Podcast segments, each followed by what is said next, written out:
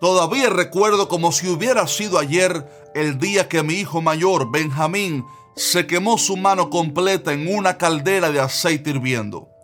Creo que fue uno de los días más dolorosos de mi vida, pero también fui testigo de uno de los mayores milagros que jamás he visto personalmente y fue ese día que comprendí totalmente el don de fe. Todo comenzó un domingo en la tarde que fuimos a visitar unos familiares que habían venido de visita al país y mientras estábamos en el patio de aquella casa, el niño que tan solo tenía poco más de un año de edad comenzó a jugar en la hierba y a caminar por aquel lugar con nuestra cercana compañía, por supuesto. Pero sucedió que nadie se percató que al costado de la casa, escondido entre dos muros, casi pegado al suelo, estaba puesta una caldera de aceite hirviendo en el cual algún vecino había estado friendo pescado minutos atrás y no teníamos conocimiento de ello. La caldera estaba tan escondida que nadie se había dado cuenta, pero el niño lamentablemente sí la encontró y por curiosidad metió su mano completa en el aceite hirviendo. Al observar la mano del niño notamos que la quemadura era grave y vimos cómo la piel comenzaba a caer de su mano.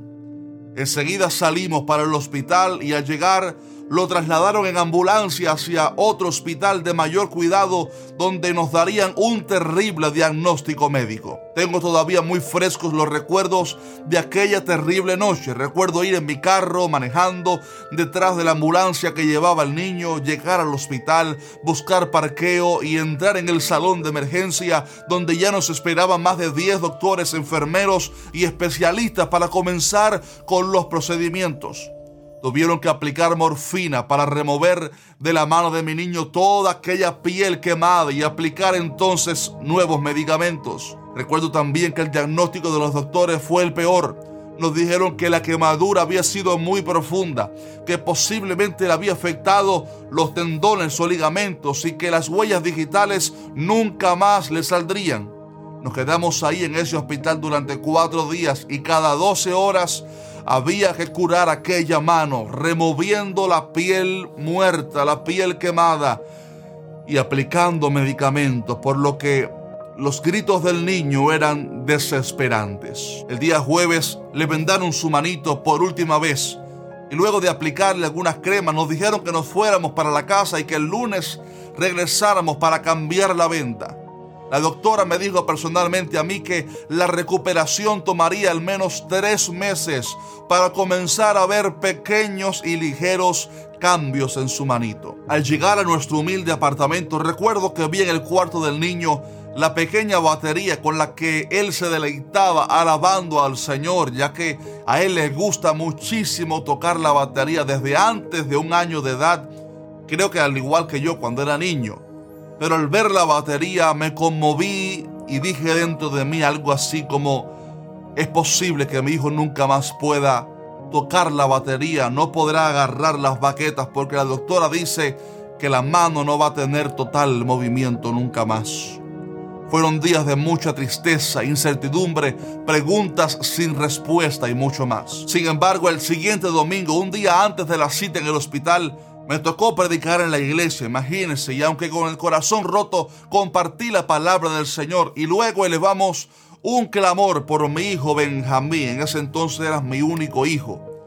Hicimos un clamor para que Dios hiciera una sanidad total. Recuerdo que ese día varias iglesias en todo el país se unieron para clamar también por él, pero obviamente no vimos ese día ningún milagro visible porque obviamente la mano estaba vendada desde el jueves. Sin embargo, el día siguiente, lunes, al llegar al hospital, se reunieron los doctores y especialistas más ilustres de todo Miami para quitar la venda del niño, inspeccionar su mano y aparentemente vendarla otra vez y así cada tres o cuatro días cambiarle al niño aquella venda.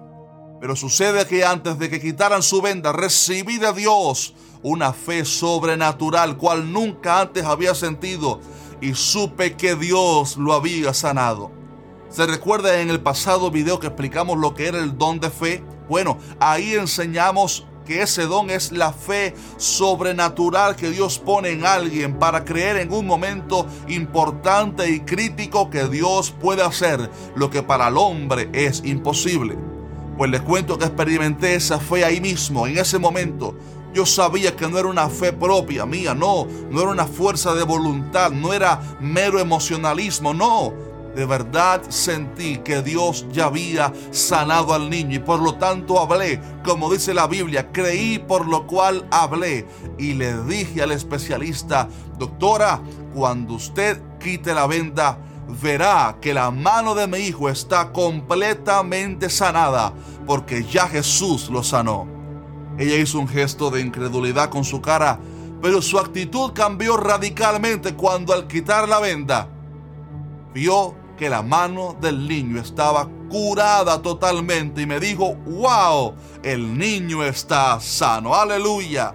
Milagrosamente la mano de mi hijo estaba totalmente sanada y no quedaba ninguna marca en su mano, sino tan solo las sobras de aquella piel que se había quemado, pero notamos que había salido piel nueva. La dermis y la epidermis habían crecido en unas pocas horas y Dios había hecho un milagro total. Tres días después mi hijo estaba tocando la batería perfectamente bien. Nunca más regresamos al hospital. Hoy por hoy, cinco años después, yo honestamente no sé cuál mano fue la que él se quemó un día, porque se los digo delante del Señor, no existe diferencia alguna, no hay marca alguna, sus dos manos se pueden mover a la perfección. Dios hizo un milagro tremendo porque nuestro Dios es poderoso. Estimado hermano, por supuesto que todavía los dones están vigentes. Yo lo he experimentado. Claro que Dios todavía sana. Obviamente Él todavía hace milagros porque Él es el mismo ayer, hoy y por los siglos. Cada vez que voy de campaña por las iglesias doy este testimonio porque creo que historias así elevan nuestra fe para creer que Dios puede hacer el milagro que estamos pidiendo. Por lo tanto, a ti te digo, si hoy estás esperando un milagro de Dios, no te desanimes, no te desalientes, sigue confiando en el Señor porque Él es poderoso. Isaías dice que por la llaga de Cristo nosotros fuimos curados. En la cruz de Jesús no solamente fue obrada salvación para nosotros, pero también ahí fue pagado el precio para nuestra sanidad. Recuerda que Dios siempre tiene la última y que para Él no hay imposibles.